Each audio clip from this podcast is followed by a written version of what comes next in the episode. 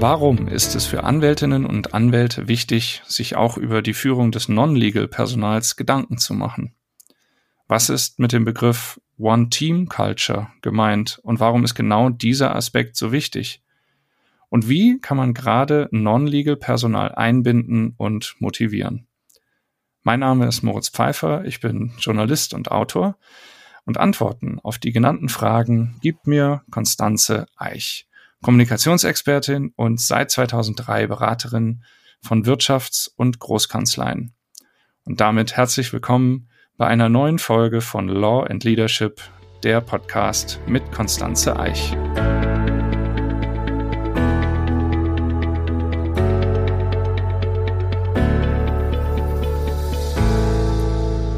Hallo Konstanze. Hallo Moritz.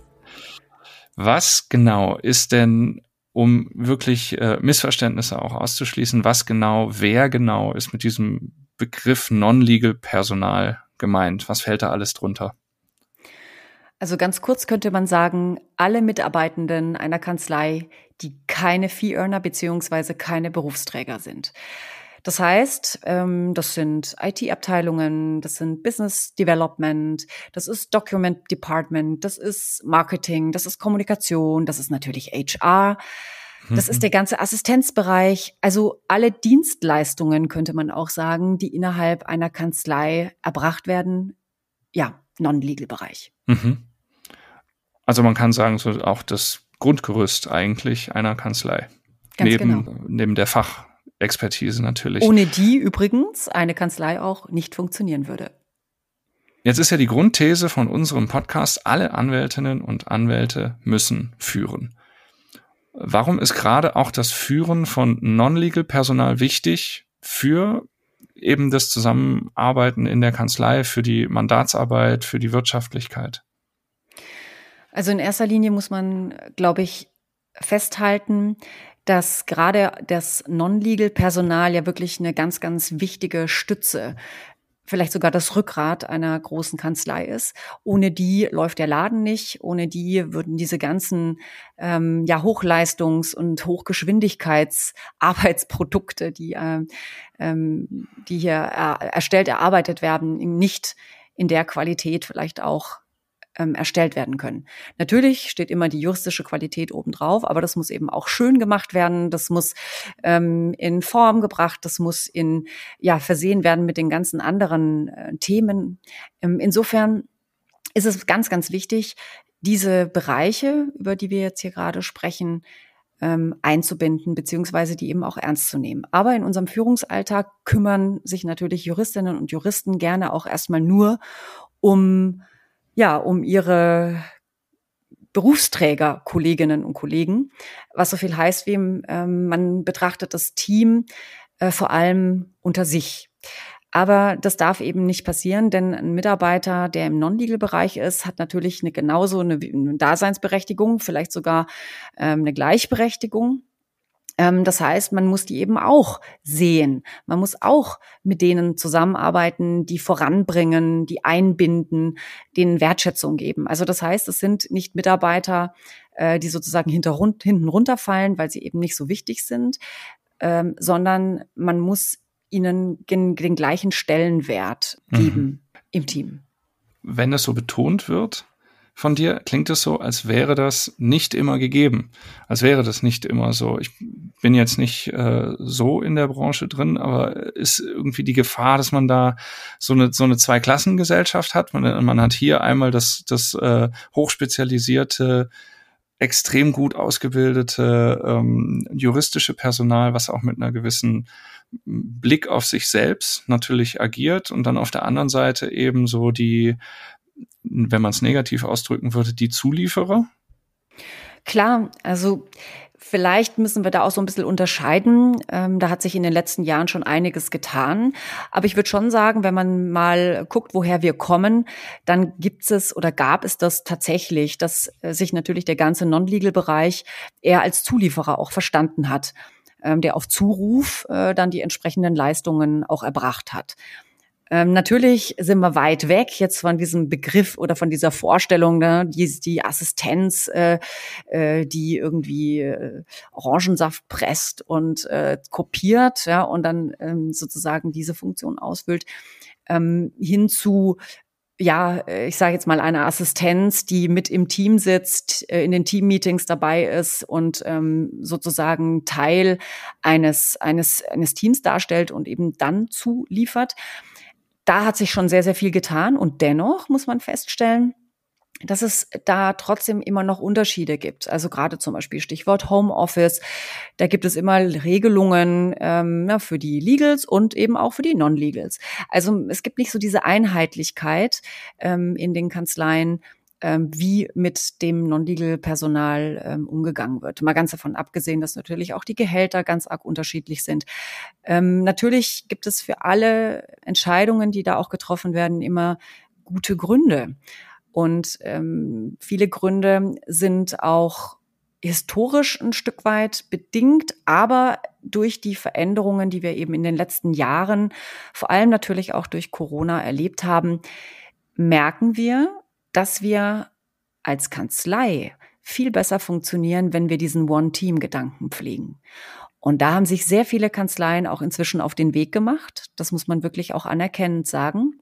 Zusammenzuwachsen, mehr in die Wertschätzung zu gehen, aber vor allem auch in, ja, in das Einbinden der Non-Legals, weil wir eben sehen, je enger wir zusammenarbeiten, je besser wir uns als One-Team verstehen, desto erfolgreicher sind wir als Team und desto, ja, wettbewerbsfähiger sind wir auch als Kanzlei. Wer ist da besonders herausgefordert und äh, auch in der Verantwortung, die Non-Legals äh, einzubinden und äh, anzuleiten? kann man, kann man das an einer Gruppe festmachen oder sind es letztlich alle, wenn man sagt, das ist One Team, das ist auch die Arbeitsatmosphäre, die da irgendwie mitschwingt, das, das sind alle herausgefordert, eine Atmosphäre zu schaffen, in denen alle an einem Strang ziehen? Also ich würde natürlich sofort sagen, alle sind da gleichermaßen ähm, involviert und angesprochen. Ich meine, das fängt ja schon beim jungen Berufsträger oder Berufsträgerin an, die als Berufseinsteigerin oder Berufseinsteiger loslegt und das erste Mal im Sekretariat führt ja, oder ähm, eine Assistenz hat da geht es ja schon los, äh, dass man mit einer gewissen Haltung, mit einer gewissen Attitüde sich auch zeigt. Aber wenn wir jetzt gerade auch die größeren Departments uns anschauen, dann sind natürlich die Partner und Partnerinnen da besonders angesprochen. Ähm, vielleicht ein Beispiel, also das ist, wir haben es ja immer wieder ähm, mit Fluktuationen in den Teams zu tun. Und natürlich, wenn eine Assistenz zum Beispiel äh, kündigt, dann steht der Partner als erstes da und äh, ruft bei HR und sagt, hey, ich brauche mal ein paar Profile. Ähm, wir müssen irgendwie jetzt hier schnell nachbesetzen, kümmert euch mal. Aber dass das ja natürlich nicht so einfach geht und dass wir gerade in Zeiten des Fachkräftemangels jetzt nicht unbedingt die riesengroße Auswahl haben, dass es ein Prozess ist, dass wir da uns anstrengen müssen, überhaupt jemanden geeignetes zu finden, das wird erstmal gar nicht gesehen. Ne? Und ähm, da eben auch in Kontakt zu sein und zu wissen, wie die einzelnen Departments arbeiten, ähm, vielleicht die Herausforderungen auch von denen zu kennen, das ist mal der erste Schritt. Dann geht es natürlich weiter, ähm, auch Know-how abzugreifen. Also im Sinne von, was beobachtet ihr denn gerade am Markt? Wie können wir da entgegenwirken? Auf was müssen wir in der Führung achten bei den, meinetwegen jetzt am Beispiel der Assistenzen? Damit wir eben nicht mehr in die Fluktuation reinlaufen. Also sprich da auch im Austausch zu sein, als Führungskraft auf Augenhöhe mit der anderen Führungskraft, die quasi ähm, da auch natürlich gute Ratschläge geben kann. Ich glaube, das wird unfassbar viel verändern, wenn wir genau an diesen Stellen auch noch stärker führen, beziehungsweise als Führungskräfte miteinander im Austausch stehen. Wir haben jetzt im Podcast natürlich die ein oder andere Methode, Führungsmethode angesprochen in den vergangenen Ausgaben.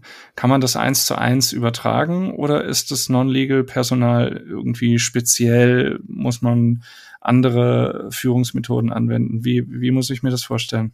Also das ist ja insofern so ein bisschen schwierig, weil es ja da keine direkte Zuordnungen gibt. Also im Sinne von, dass ähm, ein Partner äh, gezielt äh, jetzt äh, sozusagen der Vorgesetzte oder die Vorgesetzte eines HR-Managers ist. äh, sondern da gibt es natürlich Personalpartner, die da entsprechend dann diese Rolle in, innehaben, also sich da äh, explizit kümmern. Ich glaube, gerade vor diesem Hintergrund geht es eher um Haltung. Also das heißt, wie kommuniziere ich beispielsweise in die jeweiligen Departments hinein und wie begegnen wir einander? Das ist mal das eine, was, glaube ich, ganz wichtig ist. Und äh, wenn wir immer über Führung sprechen, wir haben ja immer so dieses Ich gehe voran, äh, diesen Ich gehe voran Gedanken und ähm, ich wende mich natürlich auch zu und bilde aus. Das funktioniert natürlich immer nur bedingt. Das mhm. funktioniert vor allem in meinem Referat ähm, mit den entsprechenden Non-Legals, die bei mir angedockt sind. Da kann ich das ganz explizit tun. Mit den anderen Departments im Haus, da muss man immer so ein bisschen gucken da ist eher so die Haltung, äh, wir begegnen einander als Führungskräfte, beziehungsweise wir bege begegnen einander als, ja, als Teil dieser Kanzlei und wir versuchen eben wertschätzend und wertschöpfend auch miteinander zu interagieren. Also insofern muss man da schon so ein bisschen, ja, differenzieren kann Unternehmenskommunikation und Transparenz da ein ganz wichtiger Schlüssel sein, dass alle wissen hier, das sind so die äh, wichtigsten Sachen, an denen wir gerade arbeiten. Das waren die Ergebnisse aus den letzten Monaten. Äh, da steht die Kanzlei wirtschaftlich, wirklich allen Mitarbeitenden das Gefühl zu geben, wir wissen, wo wir hingehen, wir wissen, wo wir gerade dran sind, wir wissen, wofür wir eigentlich tun, was wir tun. Absolut. Und da sind wir letztlich bei einem Mechanismus, der uns da schon sehr helfen kann, nämlich dass beispielsweise die Gremien in der Partnerschaft, wie die Partnerversammlung, Sozietätsversammlungen, Sozietätsräte, Ausschüsse etc., ähm, je nach Größe der Kanzlei tatsächlich auch das Non-Legal-Personal oder die entsprechenden Führungskräfte da auch einbinden. Ähm, du hattest gerade schon gesagt, ne, Unternehmenskommunikation, das beginnt tatsächlich damit, dass man das gemeinsame Big Picture einfach zeichnet und auch informiert darüber, was zum Beispiel in bestimmten Gremien gesprochen wurde, was entschieden wurde, welche Einflüsse das hat, aber eben auch umgekehrt ähm, abzufragen, welchen Input vielleicht auch Non-Legals in Bezug auf bestimmte Themenbereiche leisten können, ähm, um da sozusagen nicht einfach nur ähm, von Legal nach Non-Legal zu kommunizieren, sondern eben auch von Non-Legal nach Legal zu kommunizieren im Sinne von, ähm, es gibt äh, interessante Tendenzen am Markt, die eben auch ähm, wissenswert sind für das Management oder eben für unsere Führungsaufgabe intern, um gewissen Tendenzen vorzubeugen, entgegenzuwirken etc. Ganz klassisches Beispiel. Wir stellen uns vor, wir sitzen ähm, ja, es gibt Pitch, ein Pitch, der ansteht äh, ganz oft ist es so, dass man irgendwie in der ich weiß nicht, das ist wahrscheinlich dann Marketingabteilung oder Business Development Abteilung, die dann sich auch um Pitch-Unterlagen kümmern, sagten, wir brauchen ganz dringend das und das und das, schickt uns mal bitte die Präsentation X oder macht die mal hübsch oder guckt mhm. mal, ob da irgendwelche interessanten Ergänzungen reingehen. Dann arbeitet man natürlich unter Hochdruck zu und dann wäre eigentlich der Moment gekommen, äh, dann auch mal Rückmeldung zu geben, zu sagen, nicht nur vielen Dank, äh, sondern äh, auch zu sagen, Mensch, äh, das und das und das war die Rückmeldung des Mandanten. Ähm, äh, wie können wir das verbessern, wenn es irgendwie nicht gut gelaufen ist? Oder einfach die Erfolgsmeldung auch äh, unmittelbar auch zurückzumelden, zu sagen, ne, wir sind ein Team und ihr habt dazu beigetragen, dass wir jetzt dieses Mandat beispielsweise auch gewonnen haben. Das ist jetzt ein Beispiel in vielen Bereichen funktioniert es sicherlich auch schon, aber ich sehe trotzdem immer wieder, dass wir da Potenzial nach oben haben, ähm, insbesondere was eben strategische Kommunikation angeht. Also dieses ähm, nicht nur wissen, was läuft, sondern auch angefragt und nachgefragt zu sein, um gemeinsam auch nach draußen eine Strategie zu haben, wie wir eben agieren wollen. Und ich kann mir sehr gut vorstellen, dass allein diese Herangehensweise den One-Team-Gedanken extrem stärkt. Jetzt sind manche, zum Beispiel Assistenzkräfte, aber allgemein Non-Legals, teilweise ja länger in der Kanzlei als irgendjemand, der neu dazukommt. Ist es nicht auch ein unglaublicher Fundus an Wissen, auch an Erfahrung, den man abgreifen kann? Absolut. Das fängt ja schon bei den Jungen an. Die BerufseinsteigerInnen, die äh, in der Kanzlei beginnen, sollten unbedingt äh, auch sich ja, an die Non-Legals, vor allem ihre Assistenzen halten, weil da ein unfassbares Wissen gebündelt ist. Vor allem eben gerade bei denjenigen, die schon lange mit dabei sind. Mhm. Na, wie läuft der Hase? Ähm, wie läuft hier was? Ähm, wer macht was? Äh, und auch so ein bisschen, wie sind die Charaktere? Was sind, wie sind die Abläufe? Da kann man sich wirklich unheimlich viel auch schon holen. Und übrigens, vielleicht auch gerade da schon wieder so als kleiner Querverweis für die Führungskräfte das ist total gut, auch von Anfang an als Partnerin oder als Partner, als Führungskraft einen Berufseinsteiger an die Assistenz auch zu vermitteln. Im Sinne von, hol dir da mal ein paar Informationen, setz dich mal mit der oder mit dem zusammen und redet mal über Punkt, Punkt, Punkt. Allein schon so eine Botschaft zu transportieren, ist ja auch schon wieder kulturstiftend, weil das zeigt, es ist ein Wissensträger, das ist damit auch eine Wertschätzung für die Assistenz. Mhm. Und ähm, der Berufseinsteiger entwickelte auch gar keine Berührungsängste, sich sozusagen da direkt in Kontakt zu setzen. Insofern finde ich das schon mal eine ganz, ähm, ganz wichtige äh, Botschaft. Aber das betrifft natürlich nicht nur unsere Assistenzen, sondern das Know-how ist natürlich in allen Non-Legal-Bereichen vertreten.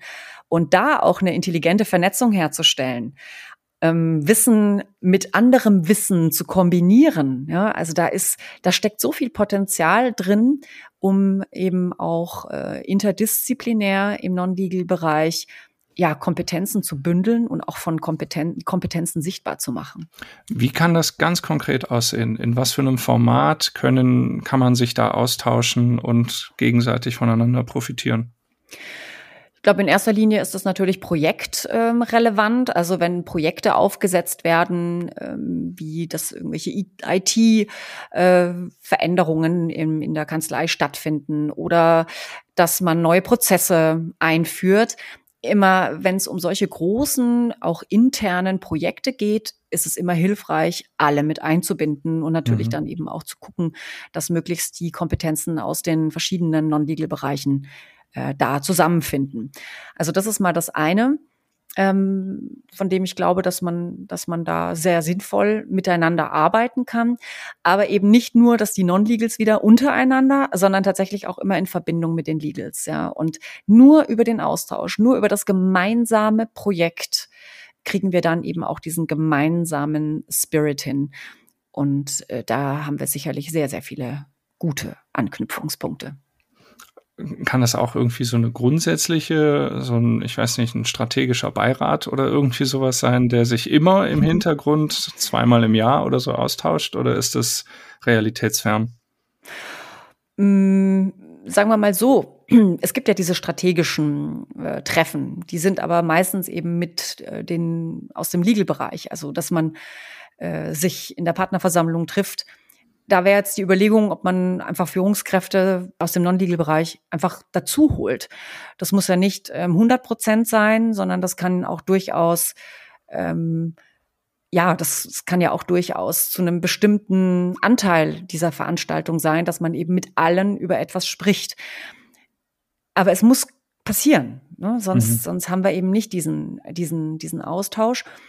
Und auch da muss man immer so ein bisschen gucken. Wir sind natürlich da auf bestimmten Senioritätsebenen unterwegs. Natürlich werden, sind das die Führungskräfte. Aber damit wir einen guten One-Team-Spirit hinbekommen, ist es natürlich ratsam, nicht nur auf der Führungsebene, sondern auch auf der klassischen Arbeitsebene, der Projektebene, der Teilprojektleiterebene, äh, da entsprechende Vernetzungen herzustellen. Und da muss man sicherlich da neue Formate schaffen, wie sowas dann intelligent äh, zusammengeht. Aber ich glaube, wir profitieren davon, wenn wir miteinander reden, logischerweise. Ähm, ja, und, und diesen, diesen Austausch äh, herstellen, nicht nur intern, um intern davon zu, mhm. zu profitieren, sondern tatsächlich auch, um wettbewerbsfähig zu sein. Wir haben ja schon hier und da mal darüber gesprochen, wie wichtig auch bestimmte Anlässe sein können. Also auch mal wirklich Festivitäten raus aus dem Arbeitsalltag, gemeinsame, ich weiß nicht, ob das ein Sommerfest ist oder irgendwie ein gemeinsames Essen, in dem man ähm, das Ergebnis des Jahres feiert oder so. Da, da stelle ich mir es schon schwierig vor. Das ist natürlich einerseits muss man das schaffen und das ganze Team mhm. integrieren, eben weil auch alle daran teil hatten. Andererseits haben natürlich auch die einzelnen Bereiche oder sagen wir mal das Legal-Personal wahrscheinlich das Bedürfnis ja auch mal für sich irgendwie was zu machen. Wie, wie schafft man da den, den Spagat zwischen, dass, dass alle äh, Bedürfnisse da auch berücksichtigt werden? Die Priorität liegt meines Erachtens da im, im, im Kernteam. Also tatsächlich die einzelnen Teams, die zusammenarbeiten, die Projektteams, die zusammenarbeiten, dass da die entsprechenden äh, ja, Feierlichkeiten und äh, dass man gemeinsam mal ausgeht oder dass man dass man einfach auch einen Erfolg gemeinsam feiert. Da würde ich sagen, liegt da die Hauptverantwortung sozusagen im, im Team. Aber natürlich organisieren die Kanzleien ähm, ja auch, ich sage jetzt mal, übergreifende Veranstaltungen, Sommerfeste, Weihnachtsfeiern. Das sind eigentlich so die Momente, wo wir wirklich alle mhm. zusammenkommen. Mhm.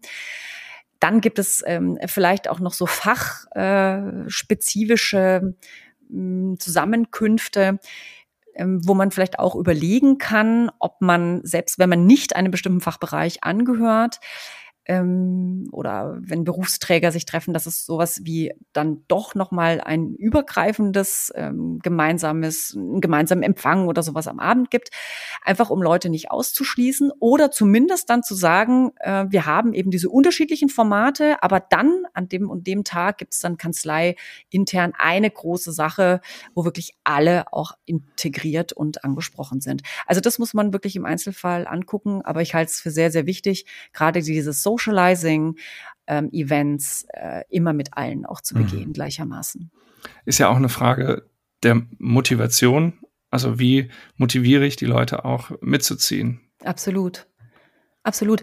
Äh, natürlich sind nicht immer alle dabei, ne? Das muss man auch immer sehen. Wir idealisieren das auch ganz oft und denken, mhm.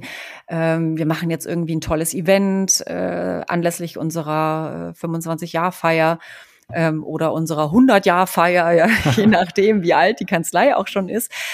Ähm, und dann äh, erlebt man dann irgendwie, jetzt haben wir die alle eingeladen, jetzt kommen die nicht. Warum kommen die denn dann nicht? Auch da muss man vielleicht immer ein bisschen Geduld haben und vielleicht besonders ermutigen, weil viele ihr sich auch ein Stück weit erstmal dran gewöhnen müssen, dass sie irgendwie vielleicht jetzt seit neuestem ähm, überall dazu eingeladen sind und werden. Auch da äh, ist meines Erachtens Führungsarbeit notwendig, um dieses Encouragement, also dieses ich ich ermutige meine Non-Legals, sich einzubringen, da zu sein, einfach auch mit dem Fokus, dass wir uns da in Richtung One Team verändern wollen. Das ist eine ganz, ganz starke Arbeit, die natürlich von den Legal-Kräften, den Führungskräften auch lanciert werden muss. Das ist keine Frage sehr spannendes Thema, was nochmal einen ganz neuen Aspekt öffnet in diesem Kontext äh, Law and Leadership, wie ich finde. Haben wir in diesem Bereich Non-Legal Personal was noch nicht abgehandelt, was dir jetzt noch total am Herzen liegt? Ein ganz, ganz wichtiger Aspekt ist tatsächlich wertschätzend zu sein wertschätzend zu sein, dass jemand sich angestrengt hat, ähm, vielleicht auch die Anstrengung des anderen zu sehen, mhm. weil man die Leute auch nicht frustrieren sollte. Gleichzeitig ist es aber auch eine Investition auch in Geschwindigkeit. Ne? Also es geht ja nicht darum, dass man die Leute ausbremst und sagt, ja, nehmt euch alle Zeit der Welt. Und wir haben Verständnis dafür, dass es eben nicht so ist, sondern wir wollen ja schnell sein. Wir wollen ja noch schneller als die anderen sein.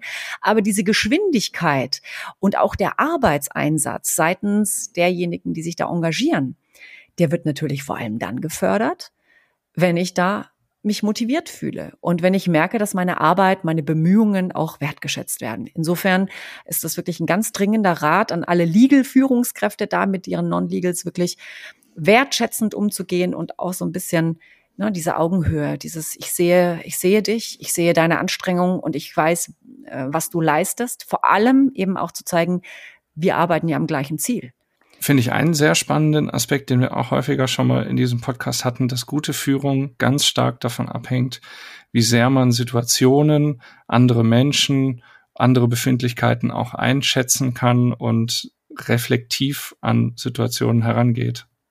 Ja, sehr. Mm, natürlich geht es auch sogar noch ein Stück weiter. Also wir haben das Thema Wertschätzung, wir haben das Thema Einbindung. Das müssen wir einfach auch noch mal ganz explizit benennen. Einbinden heißt, wir sind Teil eines Teams und wir denken alle an der gleichen Sache mit. Das mhm. heißt, mein Denken und mein Handeln ist nicht in einer Blase, sondern ich kenne immer das Big Picture darüber. Ich weiß immer den Kontext. Ich kenne sozusagen meine Rolle und vielleicht kenne ich sogar die ähm, einzelnen Rollen der anderen ähm, genauso gut wie meine eigene. Weil wenn ich dieses Wissen habe, egal ob ich legal oder non-legal bin, dann kann ein Hochleistungsteam eben auch entsprechend gut funktionieren. Und diese Transparenz auch in einem Team sichtbar zu machen, das ist natürlich wieder Führungsaufgabe. Vielleicht zum Thema Einbindung, ähm, da kann man vielleicht auch die Brücke schlagen in Richtung Weiterbildung. Mhm. Auch da sehe ich ein ganz, ganz großes Potenzial für uns äh, Führungskräfte im weitesten Sinne zu erkennen, wie und was wir bei unseren Non-Legals gezielt weiterbilden müssen, um Know-how auch aufzubauen.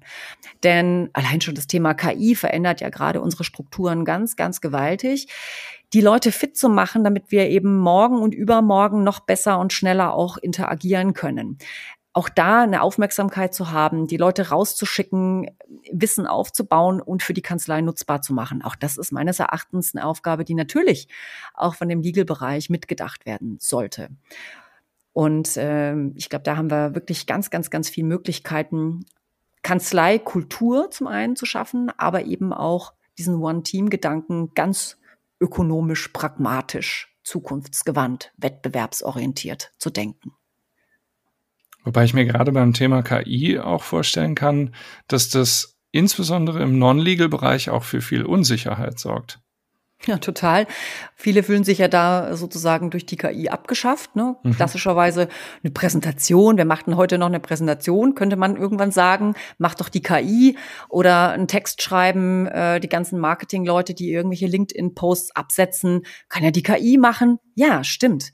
Aber es muss trotzdem immer noch einen Menschen geben, der das Big Picture kennt, der das strategische Kalkül im Blick hat, der sozusagen mit einem sehr präzisen Auge, mit einem messerscharfen Blick auf die Dinge schaut und Entscheidungen trifft zugunsten der Kanzlei, zugunsten der gemeinsamen Strategie. Und die Leute dafür fit zu machen, das ist doch die, die Herausforderungen, die wir auch haben.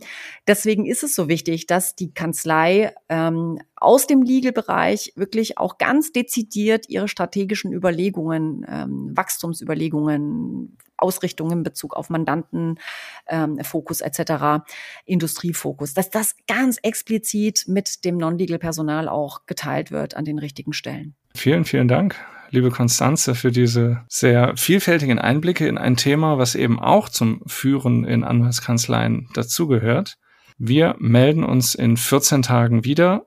Für heute sage ich vielen Dank fürs Zuhören beim Podcast Law and Leadership. Das waren Moritz Pfeiffer und Konstanze Eich. Und es gilt, wie immer, schreiben Sie uns gerne Ihre Ideen, Ihre Wünsche, vielleicht auch ähm, Ihre Fragen an podcast.eich-communications.de.